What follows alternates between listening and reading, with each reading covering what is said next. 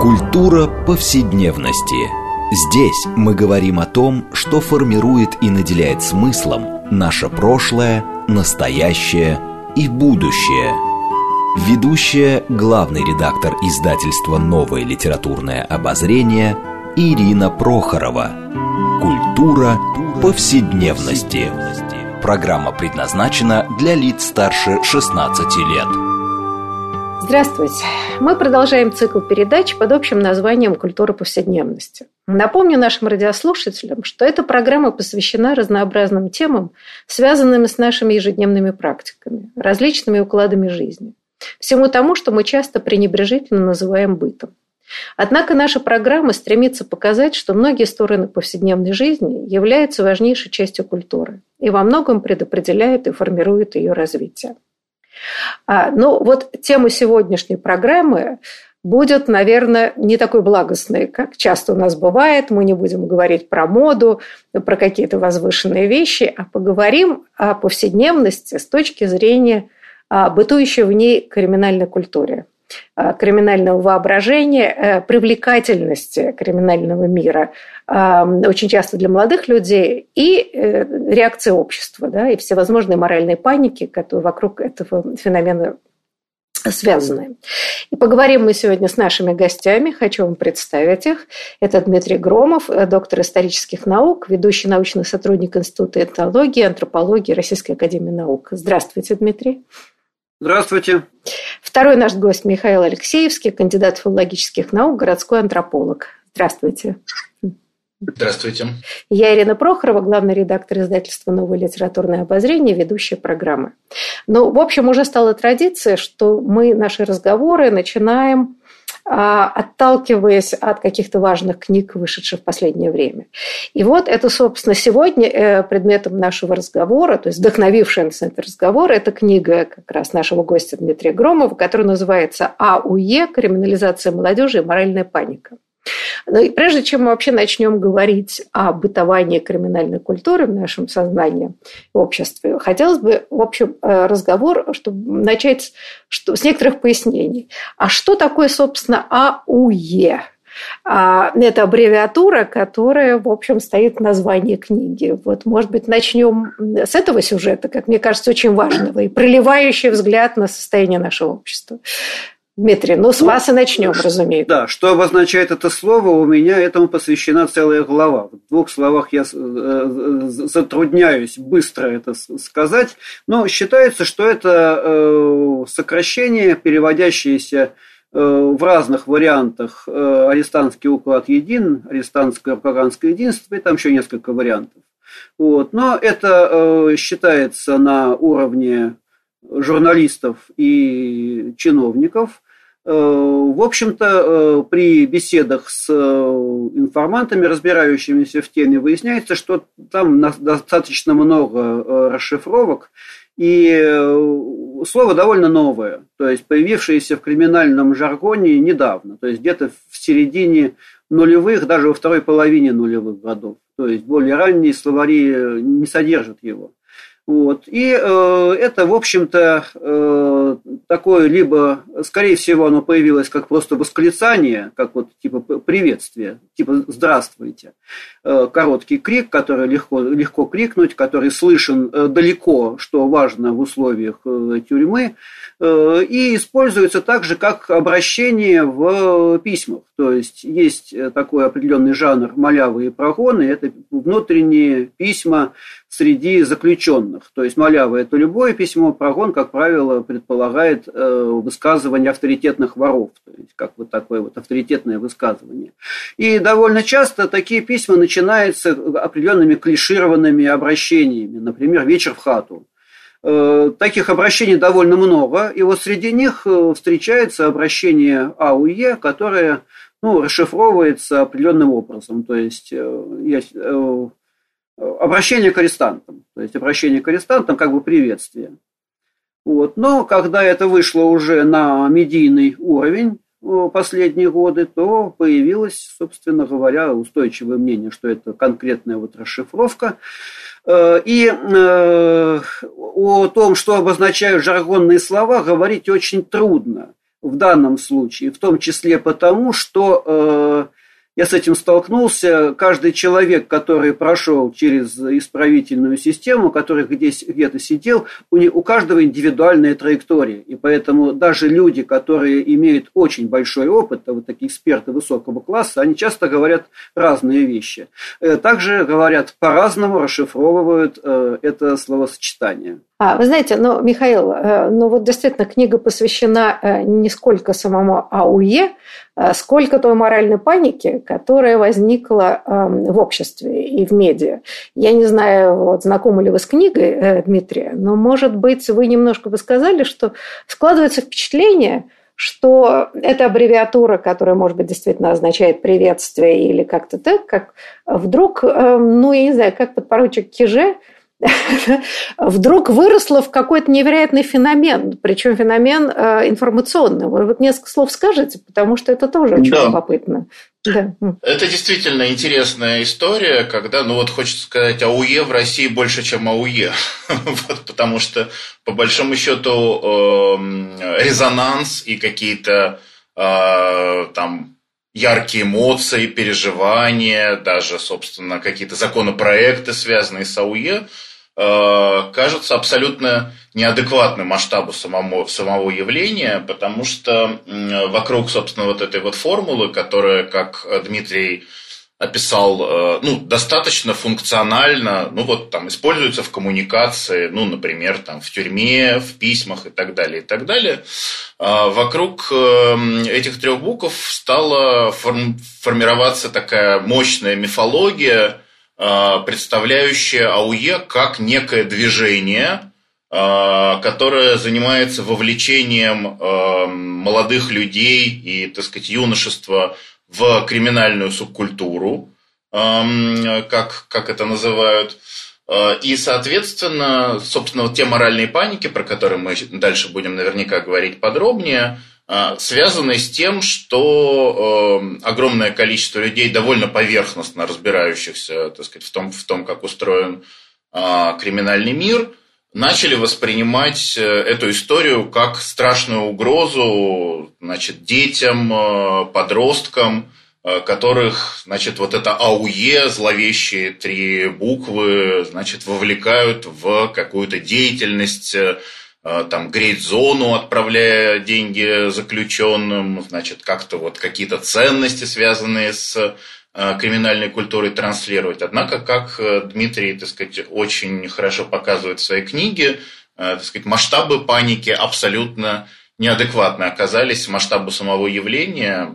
Так сказать, тем не менее, сейчас про АУЕ что-то такое знает, ну, так сказать, обыватели по всей стране, и существует какая-то мифология у них тоже э, как, собственно, у людей, которые пользуются этим словом, ну, так сказать, в повседневной коммуникации, так и у обывателя тоже есть какой-то такой свой собственный образ, что же это за страшная такая организация. Вы знаете, а вот мне интересно, да, э, мы поговорим вообще о криминализации сознания в России в 20 веке э, и в 21 а, несомненно, оно существует. А почему, как вам кажется, вот это случайность или нет, что вот эта паника, раздутая СМИ, но сначала я так понимаю, что это ведь был Э, как бы начальник отдела по надзору за исполнением законов совершеннолетних э, прокуратуры Забайкалья, да, некто Синельников, который сделал официальное заявление, если верить вашей книге, Дмитрий, да, да, который, да. значит, сказал, что вот высокий уровень подростковой преступности в регионе,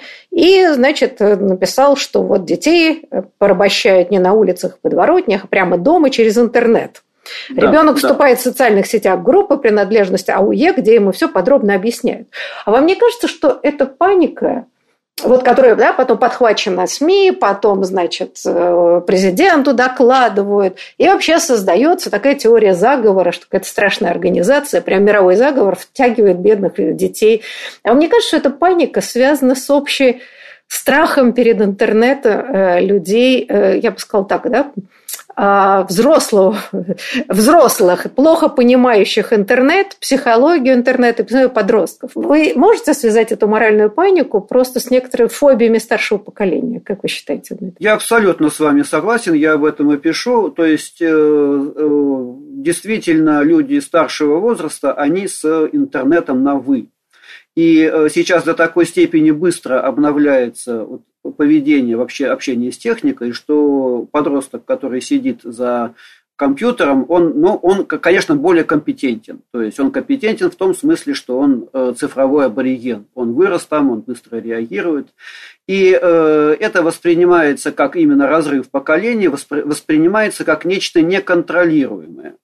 И э, я бы указал вот на такую детальку. Э, вот э, посмотрим, что вокруг нас действительно несет, так сказать, символы, пропагандирует, собственно говоря, криминальный мир. Есть такая вещь, которая пропагандирует криминальный мир. Например, детективы, фильмы, книги, Э, шансон песни, э, и, э, но это все не вызывает страха у людей, которые вот включаются в моральную панику, потому что они люди взрослые, у них дома работает телевизор, у них, может быть, звучит какой-нибудь шансон.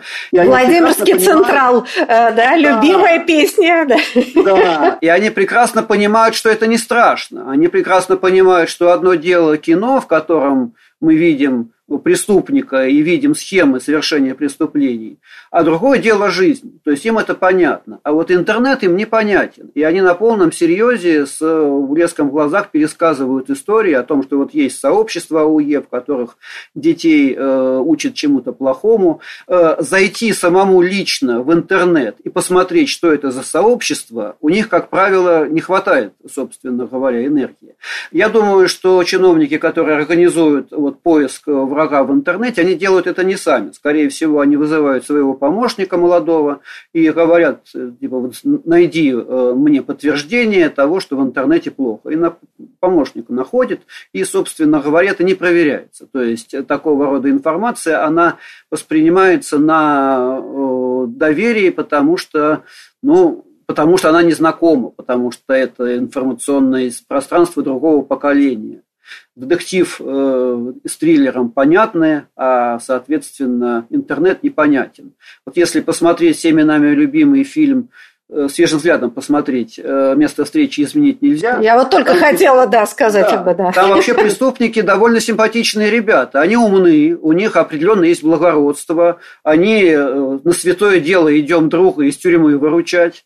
То есть они по-своему обаятельны, то есть они яркие личности. То есть вот как раз такой фильм, вот он, в общем-то, и создает положительный образ преступника. Но никого это не пугает, потому что это кино, потому что все это понимают. Что Знаете, я бы сказал следующее. Э, я думаю, никого не пугает, потому что это был разрешенный фильм, который показывали в советское время, а раз его официально показывали, значит, все в порядке.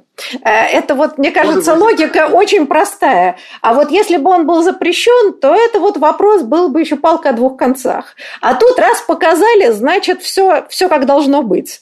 А, и это осталось, теперь это классика, по большому счету. А, но вот, знаете, у меня вопрос вот какой. Э, можно ли считать, что вот эта моральная паника, здесь хотела бы спросить Михаила, а, и значит, вот, ну, я понимаю, например, людей, которые этой панике поддались, э, потому что всегда страшно за своих детей, страшно, что они действительно попадут в какие-нибудь неприятности, особенно мальчики, э, что свойственно бывает молодым людям. А нет ли за всей этой паники вот то, о чем Дмитрий упомянул, что вообще желание контролировать ну, э, это действительно абсолютно, так сказать, здравая трактовка происходящего, потому что мы видим, что собственно, все эти моральные паники приводят к как раз, так сказать, многочисленным запретам, каким-то регулирующим предписаниям. И, так сказать, тот же самый интернет зачастую цензурируется именно под предлогом того, что, значит, э, так сказать, не дай бог, там что-то запрещенное, не знаю, пропаганда наркотиков, пропаганда Э, там, не знаю, суицида и так далее, и так далее. В этом смысле, кстати, вот, так сказать, защита детей – это такой как бы универсальный рычаг, на который, ну, так сказать, вот ты, ты надавишь и можешь, на самом деле, все что угодно, так сказать, запретить таким образом, а, потому что те, кто будут э, сопротивляться, ну, так сказать, довольно сложно как бы обосновывать, что вот там вот мы хотим запретить, там, не знаю, упоминание наркотиков. Вы что, за наркотики, так сказать, за, за дети? Это же дети. Вот. Э, и, конечно, эта риторика очень, так сказать, активно используется. Э, и при этом действительно кажется, что э, задача на самом деле не только, так сказать, все как-то зарегулировать и законтролировать, но еще и справиться с вот этим глубоким внутренним непониманием того, что же там, собственно, в интернете происходит.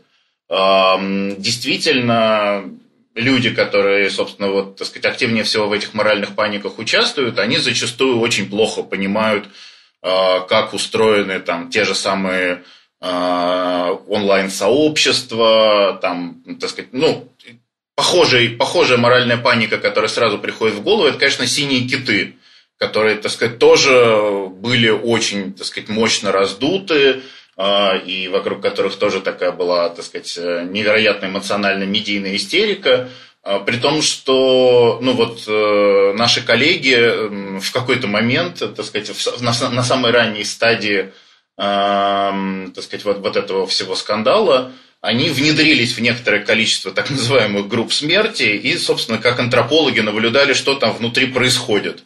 И, в общем, ничего, так сказать, ужасающего там не было. Не означает, что, так сказать, нигде ничего подобного не могло быть. Но зачастую это, ну, так сказать, как, какая-то такая вот игра пощекотать нервы, примерно как э, там в пионерлагере рассказывали страшилки, так сказать. Ну, вот э, детям в определенном возрасте, так сказать, их вот эта вот а, тема очень волнует. Но, так сказать, взрослые, особенно такие вот, так сказать, э, очень переживающие за будущее детей и так далее, они, конечно, не понимая, что и как происходит, склонны интерпретировать это вот, ну, в таком действительно регистре моральных паник. И в этом смысле действительно дети все время под угрозой. То там синие киты, то там, не знаю, там пропаганда ЛГБТ, наркотиков, ну и, так сказать, дальше... Знаете, но дальше, парадокс дальше. заключается в том, что а, а, как бы раздувая эту моральную панику, а, что, наоборот, привлекает внимание к этой теме. Да? Например, меня всегда удивляла история, что слово «наркотик» нельзя употреблять, а, и получается, что ну там вообще, да? а как с этим бороться, если ты слово не можешь произнести? И странно, что никогда не стоит вопрос о какой-то системе не знаю, воспитание, образование, наоборот, чтение лекций а, в школах, в том же интернете, рассказывать с, примерами, да почему приводят это и так далее. А вот эта странная, удивительная история, если ты слово запрещаешь, то явления нету, это какое-то магическое сознание, которое меня вся поражает. А, но вот правда, но ведь это АУЕ, значит, вот читая книгу, я обратил внимание, что так бы и осталось заявлением, в общем, этого, значит, Четинского украинского представителя власти, а, но и из этого сделали, правда, ну, ну просто какое-то, я не знаю, если движение не возникло, то в сознании это просто вот, да, фантом. А, и э, вот хотелось бы понять, а результаты этой моральной паники в медиа, они каковы? Дмитрий, с вашей точки зрения? Ну, вот результат э, тот, что в 2020 году было принято решение Верховного суда о том, что эта организация есть. То есть вот до такой степени было доведено, это, э, собственно говоря, доведен процесс, что это решение было принято. И здесь на самом деле очень сложный э, вопрос для меня самого, это не, э, он не вполне понятный. Э, есть, в общем-то, определенная логика давления на криминальный мир.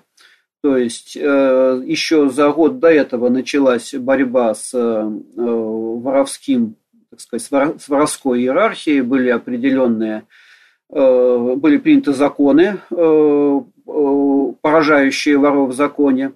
И э, было довольно много действий, я думаю, мы, мы их не все видим. То есть они происходят без э, того самого, без, без, без афиширования. И, не в, в публичном пространстве, да? Не в публичном пространстве, да. И, в принципе, вот это вот э, закон против э, АУЕ, он э, как раз укладывается в эту логику. И эксперты как раз об этом говорят, что это вот э, как бы логично сначала э, ограничить в правах воров в законе, а потом, так сказать, обрезать вокруг них вот эту вот возможность общения с молодежью. Но это совершенно не выносится э, в, как-то в медийное пространство, об этом не заявляется. И наоборот, вся э, шумиха вокруг этой темы связана не с какой-то реальной борьбой с криминалом, а именно вот со страхом. То есть страх, что вот где-то вот есть эти страшные, этот страшный интернет, эти страшные дети, страшные уголовники, которые, собственно говоря, э, пытаются детей заманить. И э, при всем при этом не указываются какие-то э, элементарные вещи, которые надо бы при анализе понимать. Ну, например, никогда я ни разу не слышал о том, что есть э, в Уголовном кодексе специальная статья, которая при обсуждениях я не слышал. Есть специальная статья, которая, которая ограничивает возможности использования преступниками малолетних. Э, несовершеннолетних. То есть э, за если преступник, если он э, берет, так сказать, в дело несовершеннолетнего, он по итогам получает значительно большее наказание. То есть это с точки зрения Уголовного кодекса серьезное преступление. Никто никогда об этом не говорит. Никто никогда на моей памяти не упоминал о том, что мы, в общем-то, живем в ситуации очень хорошей с точки зрения преступности. За последние 10 лет преступность снизилась примерно в два раза. То есть это общая тенденция, кстати, это не только наша, это э, описывается в странах Запада, и это снижение, которое там перечисляют до 20 факторов, которые влияют на это. То есть это цивилизационная закономерность. То есть сейчас вот на этом этапе развития преступность снижается. Исчезают организованные преступности, исчезают банды на Западе, это большая проблема. Вот. И также вот исчезает у нас. Никто никогда об этом не говорит. То есть э, вместо того, чтобы действительно каким-то образом поставить какие-то приоритеты в борьбе с преступностью, возникает вот такое вот поле страха, поле страха, в котором непонятно, что, что делать, непонятно, как себя вести. А вот все-таки, я не знаю, Михаил, а вы можете, или это все-таки Дмитрий знает, а какие-то факторы? То есть я читала об этом, что, ну, да, есть целые большие исследования э, Стивена Пенкера о том, что, да, действительно, агрессия стала меньше. А все-таки это с чем? Я, например, не знала, что у нас снизилось два раза. Значит, и до меня доносятся вот какие-то вот отзвуки. Почему-то об этом не принято говорить. Да, вот это странно, что, казалось бы, вот позитив. Не так уж много у нас да, позитивного. Да. А, и всегда это можно было приписать власти, которые там эффективно, значит, да, борются. А, а как бы, видимо, этой картины мира снижение агрессии, оно, видимо, нету в головах у людей. Да? А все-таки какой-то фактор, вот, Михаил, может, вы могли бы назвать один из каких-нибудь? Не, ну, самый, так сказать, самый простой и понятный фактор – это, конечно, так сказать, экономическое положение. Ну, вот взлет э, криминала в 90-е годы, но он, конечно, очевидным образом был связан не только там с так сказать, серьезными изменениями общественно-политического строя, но еще и просто там, с тем, что огромное количество людей э, потеряло источник доходов, и для некоторых там условный рэкет э, стал как бы как раз таким социальным лифтом, позволяющим им значит, как-то развиваться и что-то делать. Особенно, так сказать, в той же самой провинции.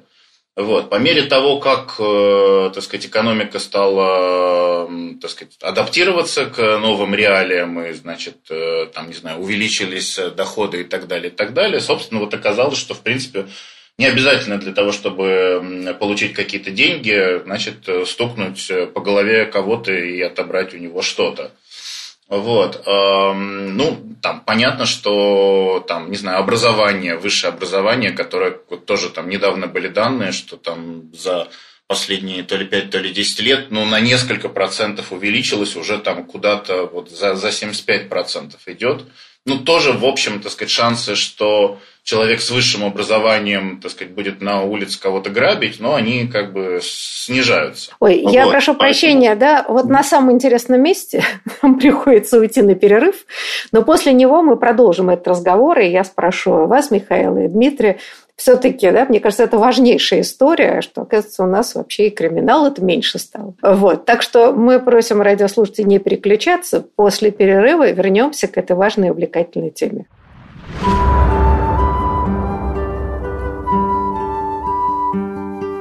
Здесь мы говорим о том, что формирует и наделяет смыслом наше прошлое, настоящее и будущее.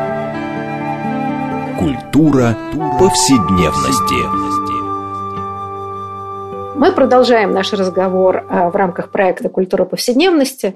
Напомню нашим радиослушателям, что мы сегодня беседуем с нашими гостями о, э, на тему да, привлекательности или непривлекательности криминального мира э, для молодых людей, вообще о криминальном воображении или криминальной культуре, о той моральной панике, которая возникает в обществе и результаты, которые это приносит.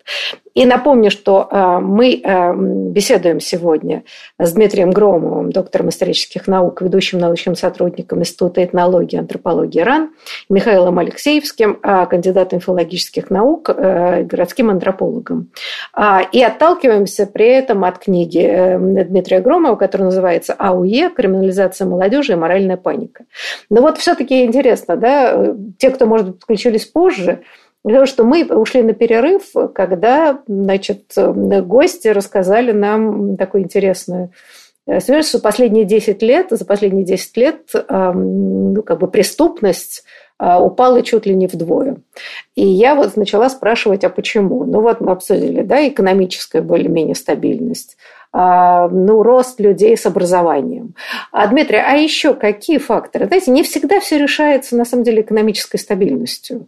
А, все-таки экономика важнейшая вещь, но все-таки не единственный базис. А что еще, с вашей точки зрения, важно? Почему? Ну, изменился уклад жизни, изменилась структура досуга. То есть, если мы вспомним, э, к чему сводилась преступность несовершеннолетних, вот там лет 20 назад, это там молодежь собирается компаниями, выпьет, начинает докапываться, нет вещей, которые нужно добыть. Вот это вот все размывается, то есть условия размываются. Во-первых, люди меньше общаются, то есть общение все больше уходит в виртуальность. Э, и поэтому просто вот все реже случается такая ситуация, что молодежь собралась, напилась и подралась. Э, общение э, возникает большое количество способов провести досуг. То есть можно заняться тем, другим, третьим, четвертым, смотреть кино, играть в компьютерные игры. То есть вот просто время на криминальность не исчезает. Э, появилось, э, развивается общество Я просто, да, мне кажется, еще, знаете, вот э, досуговые места, но ведь раньше где можно было зайти там какое-нибудь кафе, разве можно было в советское время? А сейчас ты зашел в кафе, выпил, закусил, поболтал. Тогда же эти подворотни, квартиры э, и так далее. Да? То есть вот это разнообразие еще помимо о чем вы говорили, и как бы цивилизационные процессы, да, вот эта городская среда, которая стала более дружественной, это тоже ведь, наверное, важно. Да, совершенно верно, да она стала более дружественной, более доступной. То есть, э, если вот лет там, 25 назад э, пойти в кафе, это, в общем-то, надо было э, прикопить денег, то сейчас торговые центры обеспечивают возможность посидеть, пообщаться. Причем все это делается публично, на публике, под присмотром охраны, то есть это безопасное пространство.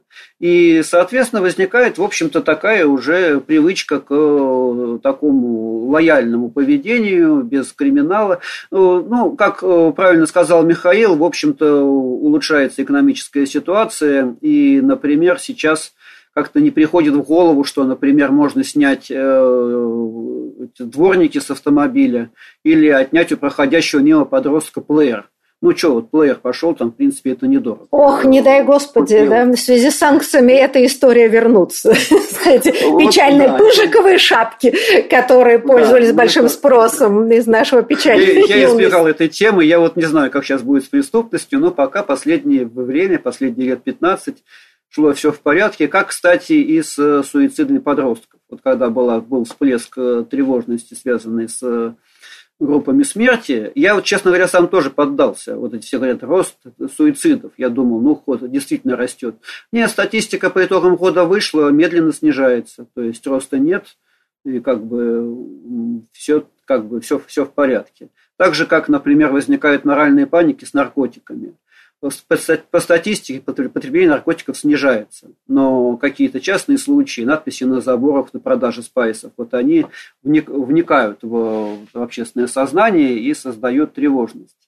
То есть как раз моральная паника, она и возник, э, она и видно, что моральная паника, когда она не совпадает со статистикой. Слушайте, ну вот это вот интересно, да, то, что вы рассказываете, для меня, а, то есть я наблюдала некоторые действительно, как-то город стал не такой опасный, крупные города и прочее, но что это такие серьез, такая серьезная динамика, уменьшение преступности вообще да, криминального, для меня тоже удивительно. То есть получается, что есть некоторая реальность, которая вполне позитивная, но картина мира, которую нам рисует медиа и которая в нашем сознании так или иначе отпечатывается, она ровно противоположная. И если действительно верить всему, о чем пишут, причем в разных, э, в разных медиа, э, да, то вообще получается, что полный кошмар, э, ужас и так далее. Но мы сейчас не берем нынешнюю ситуацию, которая действительно трагична, и здесь преувеличить, конечно, нельзя. Но имеется в виду, если мы говорим об общей да, криминальной вот, среде. А удивительным образом, а все-таки не связано это с тем, что мы очень верим художественной продукции. А, ну, ведь бесконечные сериалы про каких-то бандитов, которых ловят бравые ФСБшники. Да, вот, значит, общая риторика криминальная, которая стала частью чуть ли не литературного языка. И э, вот эта романтизация все-таки значит, я не знаю, да, преступника, как некоторой яркой личности. А вот это все эм, что? Это момент э, культуры? Да? Вот, Михаил, как вы считаете? Мне кажется, там два интересных э, происходят, э, так сказать, движения. А, с одной стороны, так сказать, действительно, ну, романтизация криминала, какое-то это обсуждение этого. Это, ну, на самом деле, и там и в 80-е, и в 90-е Эм, так сказать, это привлекало тоже большое внимание, и понятно, почему, например, СМИ охотно, так сказать, про это пишут, потому что, ну, скорее всего, это пользуется популярностью. Вот, э, если помните, в 90-е годы выходил такой странный э, журнальчик, который назывался «Мир секса и криминала». Сейчас Очень не знаю. Это прошло на меня, увы. Да, да. Ну, понятно, что мы не целевая аудитория, но вот есть кто-то, который вот любит почитать вот там про какую-то жуть, там, так сказать, и так далее. Вот. Но парадоксальным образом, на самом деле, чем меньше становится э, этой жути, ну, так сказать, в реальном нашем окружении, ну, то есть, там, опять же, так сказать, несколько десятилетий назад, там, условно говоря, у многих был, там, не знаю, кто-то, вот, там, не знаю, в подъезде сосед, который сидел, там, или вот, ну, ну так сказать, все знали, вот, вот это, собственно, а, мир эм, криминала, он был, ну, как бы вот такой вот, прямо рядом с тобой, так сказать, ты, ты, ты напрямую знал этих людей. Сейчас ты про них смотришь скорее по телевизору, так сказать, и у тебя возникает такой мифологизированный э, образ того, что, значит, где-то какие-то страшные, значит, уркаганы, значит, где-то какое-то страшное АУЕ, и как бы чем меньше ты на самом деле видишь в реальной жизни, так сказать, и знаком с какими-то проявлениями этой криминальной субкультуры, тем, в общем, на самом деле больше ты ее боишься, потому что тебе кажется, что ты ее не видишь, потому что она просто, ну, какая-то страшная, и законспирированное. И одновременно с этим происходит, эм, как кажется, изменение некоторой такой чувствительности, что ли, социальной чувствительности людей, особенно родителей. Вот самый, наверное, показательный пример – это, ну, в моем детстве, так сказать, безусловно, мы все время проводили, играя во дворе, без всякого присмотра родителей, ну, начиная где-то лет там с 6-7 точно – и где мы там шлялись, по каким свалкам, значит, каким-то. В общем, ну, так сказать, мама только иногда выходила э, на, так сказать, балкон, и оттуда кричала дети ужинать. И, так сказать, и, и все, все было хорошо. Сейчас вот эта вот культура дворовой э, жизни, ну, фактически уничтожена практически во всех городах, потому что родители боятся отпускать детей. При том, что, ну, объективно угрозы, которые, так сказать, были во времена нашего детства и угрозы, которые есть сейчас, ну, на самом деле их намного меньше стало. Но э, страх и какая-то вот, так сказать, готовность впадать в эти моральные паники и, так сказать, э, ощущение того, что вот этот вот мир как бы за пределами нашего там уютной квартиры, он как бы чужой, враждебный и какие там, так сказать, э, страшные люди, АУЕ, там, преступники, насильники существуют, вот как бы паник на эту тему стало только больше. Чем меньше этого стало на самом деле в Знаете, ну вот это очень важно. Но я тоже вспоминаю свое детство, и думаешь, как остались все живы, во-первых, не переломали руки, ноги не переломали.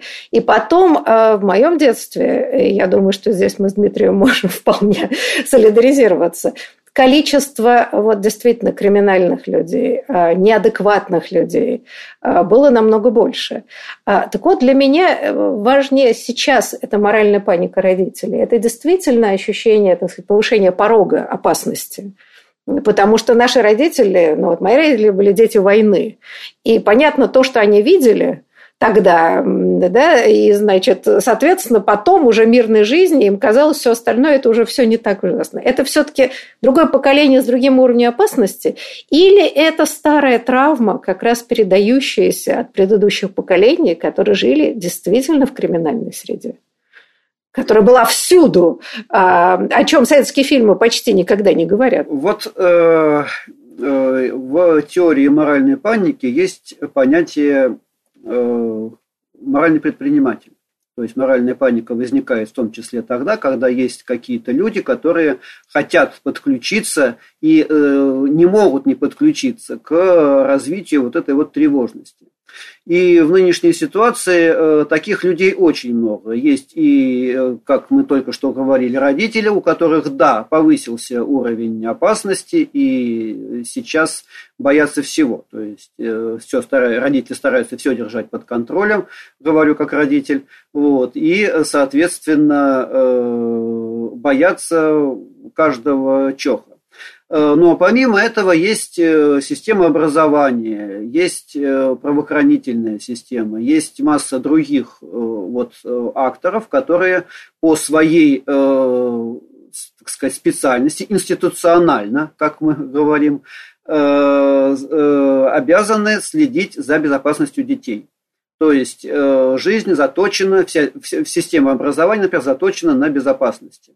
То есть, если я в своей школе на уроках НВП бегал, прыгал, ползал и кидал гранату, ну, конечно, не настоящую, да, и стрелял из автомата, было такое дело, то сейчас, насколько я знаю, э, учащиеся, которые изучают НВП, или как оно там называется, они собирают пазлы, отвечают на вопросы викторины и так далее. То есть, они при всем, при всей установке на рост патриотического воспитания, они, соответственно, сделаны все, чтобы они себе не, от, не оторвали палец, не выбили глаз или э, там, не простудились, э, ползая по земле. То есть вот на этом всем э, построено сейчас очень много институтов. И, соответственно, все эти институты, конечно, при фразе «опасность детям», они становятся в стойку и отрабатывают то, для чего они, собственно, созданы. Э, если говорят, что есть криминал, они подстраховываются, они борются с криминалом намного строже, чем, э, чем есть. И ну, слушайте, ну а вот э, эти случаи, они, конечно, не такие частые, но, да, значит, приходит и стреляет в школах. А, и этих случаев было буквально там, может быть, несколько в России, да, но тоже была колоссальная моральная паника. И тут же был разговор о том, что, ну вот, пожалуйста, теперь и к нам эта страшная история пришла из Америки. А вот это как объясняется? Вот, Михаил, с вашей точки зрения. Ну, я бы начал с того, что, конечно, вот эти вот школьные шутинги, так называемые, они вот точно не имеют никакого отношения к криминальной, так сказать, субкультуре, к там условному влиянию, так сказать, таинственного АУЕ и так далее, и так далее.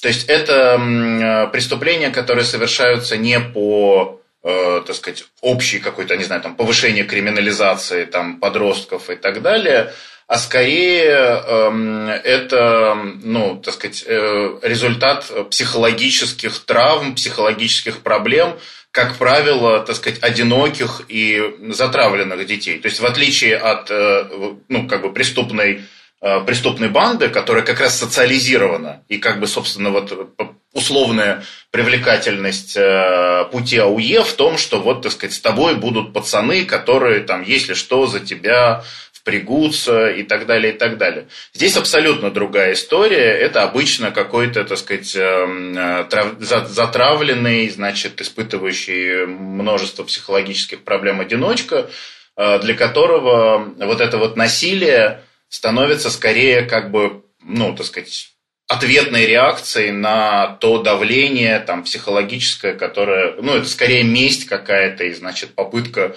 э, всему миру показать, что, значит, я там, условно говоря, не тварь дрожащая.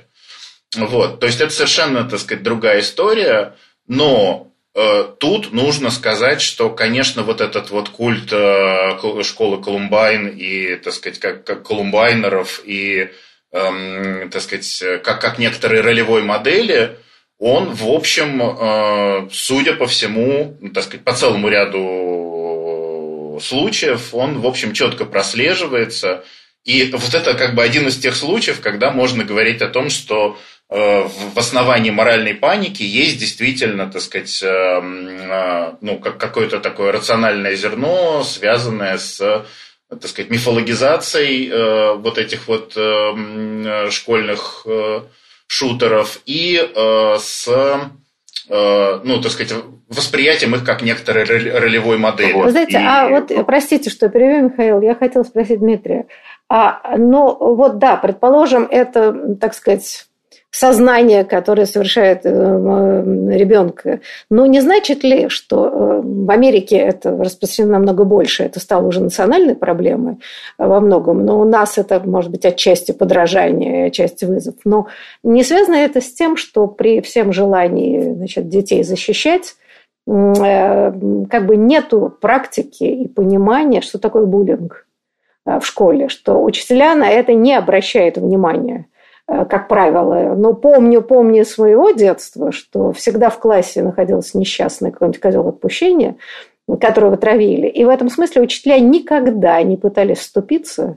Вообще не было такой идеи э, как-то защитить ребенка от э, коллектива. Да? Считал, что коллектив всегда прав в каком-то смысле. Вот что сейчас происходит?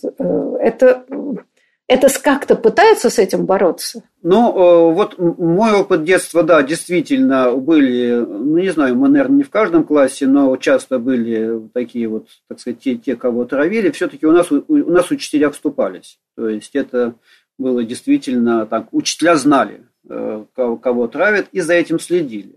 Ну, понятно, что учитель не может уследить, э, последить каждый момент, не может отследить дорогу из школы. Э, и, соответственно, то есть буллинг, он, к сожалению, есть и воспроизводится. Э, но как сейчас происходит э, работа с буллингом? Ну, вот идет, я думаю, так же. Я, честно говоря, вот проблемами буллинга не занимался так плотно. Насколько я себе представляю, да, есть механизмы работы, есть по сравнению с временами нашего детства, есть возможность дистанционно, переводить на, на дистанционное обучение э, детей, у которых есть э, проблемы, которые конфликтны. Вот. И давайте я вот лучше скажу, немножечко пополемизирую с Михаилом по поводу скулшутинга. Это вообще отдельная, очень сложная тема для беседы. Действительно, она не связана с криминализацией общества. Это явление совершенно другого плана. И э, это э, определенный, как ни странно, скулшотинг, он тоже, в общем-то, перекликается с темой развития общества потребления и развития нынешнего информационного пространства. То есть это ролевая модель. Ролевая модель, которая э, была задана ярким таким вот медийным событием, это преступлением в школе Колумбайн, потому что раньше делалось не так, который следует в странах Запада, ну, Россия в данном случае находится, является, так сказать, тоже страной Запада. Э, эта модель очень редко встречается в Азии, в Африке, э, встречается в Латинской Америке, все-таки там тоже вестернизация велика. Вот. Но в Азии и Африке, если мы видим массовые убийства, то это, как правило, убийства по каким-то причинам. Ну, например, там поссорились на улице, там, один из парней психанул, догнал до школы, и застрелил обидчика и застрелил еще несколько человек, которые стояли рядом. Вот. Но э, случай, э, который мы сейчас видим, случай колумбайнеров, это действительно э, это публичное действие. То есть это действие, которое делается с ориентацией на общество, на то, что это, вот, это, это фактически акция. Э, акция, как правило, предполагающая самоубийство, то есть это красивая форма Э, выхода из ухода из жизни и действительно эстетически обустроенные действия. То есть вот это одна из ролевых моделей, которая сейчас э, сформировалась. И, в общем-то, как с этим бороться, я, когда меня спрашивают, как с этим бороться, я говорю, не знаю. С этим никак нельзя бороться, никак нельзя это предсказывать, никак нельзя это прогнозировать. Единственное, я бы дал советы о том, как можно это освещать, то есть как можно об этом говорить. То есть надо стараться снижать э, героизацию. Это, это же ведь проблема медиа. Они не могут не писать об этом. А, да, а, это же да. вот как бы Ахиллесова пята, которые пользуются да. масса Мы людей. в заколдованном круге. Да. Абсолютно, да, потому что все кидаются, э, значит, описать это как можно ярче, чтобы привлечь читателей. И дальше создается вот та самая информационная волна, а, которая из отдельного события делает бренд, о чем вы писали вот, да, в связи АУЕ, как раз, Дмитрий. И получается такой парадокс, что борясь с этим явлением, э, его, наоборот, популяризирует мотивирует невероятно. Еще действительно создает образ такого романтического героя, трагического, может быть, даже ужасного все равно, да, который становится предметом вот даже часто подражания для несчастных детей. Да, да. Там, там, есть, там есть мотив защиты угнетенных, э, есть мотив борьбы с системой, там очень много всего намешано. Да, Михаил, у нас осталось буквально да, минута, да, да, давайте. Да, маленькая история, так сказать, как раз про э, влияние медиа. Некоторое время назад в московском метрополитене были запрещены э, на стеклянных дверях надписи «Выхода нет». Их заменили на «Нет прохода». И мотивировалось это тем, что якобы это, так сказать, высказывание выхода нет провоцирует суицид, потому что, значит, ты смотришь, выхода нет, ну что делать, все, как бы только... Как это мы вот. столько лет ездим в метро, все не застрелились? Удивительно. Да, да. И э, я в свое время, так сказать, прорабатывал эту историю, как ни странно, списывался со всякими специалистами по суицидам в метро, в разных странах, потому что это часто объясняло, что якобы это там по каким-то исследованиям в Нью-Йоркском метро и так далее, и так далее. Вот, они сказали, что это абсолютно это городской фольклор, это городская легенда, что якобы, так сказать, это может куда-то что-то кого-то спровоцировать. Не может. Но при этом они говорили о том, что одна из важнейших факторов, вот как бы сейчас, как во всем мире борются с суицидами в метро, это запрещают журналистам публиковать э, подробно, так сказать, публикации о том, что кто-то бросился под поезд, потому что есть э, просмотренная, ну, как бы выявленная закономерность, э, когда такой случай освещается, сразу после этого паровозом еще там несколько человек бросаются под поезд. То есть в данном случае это действительно, как Дмитрий говорит, работает как ролевая модель. И, конечно, так сказать, медиа здесь играют очень важную роль, как бы, если они так сказать, подыгрывают. Ну, слушайте, но это же э, действительно истерия э, массовая, которая возникает, как, да, там, я не знаю, кончают с собой, там, не знаю, поклонники какого-нибудь великого певца или актера, и масса таких случаев. А, а сделал это один, об этом пишут, да, дальше начинается веер. Но, с другой стороны, мы знаем из истории да, знаменитого романа Гёте «Страдания Э, Вертера, э, да, после, э, так сказать, по Европе прокатилась волна самоубийств после прочтения этого романа, да, потому что тоже оказалась ролевой моделью. Но... Ну и после бедной Лизы Карамзина тоже. тоже ну, в общем, Гёте все-таки, я надеюсь, здесь не виноват. Бывает и такое. Да, коллеги, но мне ужасно жаль расставаться с вами, потому что тема необычайно яркая, и мы очень много не успели обсудить. Но я надеюсь, что мы вернемся к этим вопросам которые, конечно, очень важны для всех нас, для общества в целом. Я благодарю вас. Большое спасибо за интересный разговор и до будущих встреч. Спасибо огромное. Читайте книгу Дмитрия. Большое спасибо. До свидания.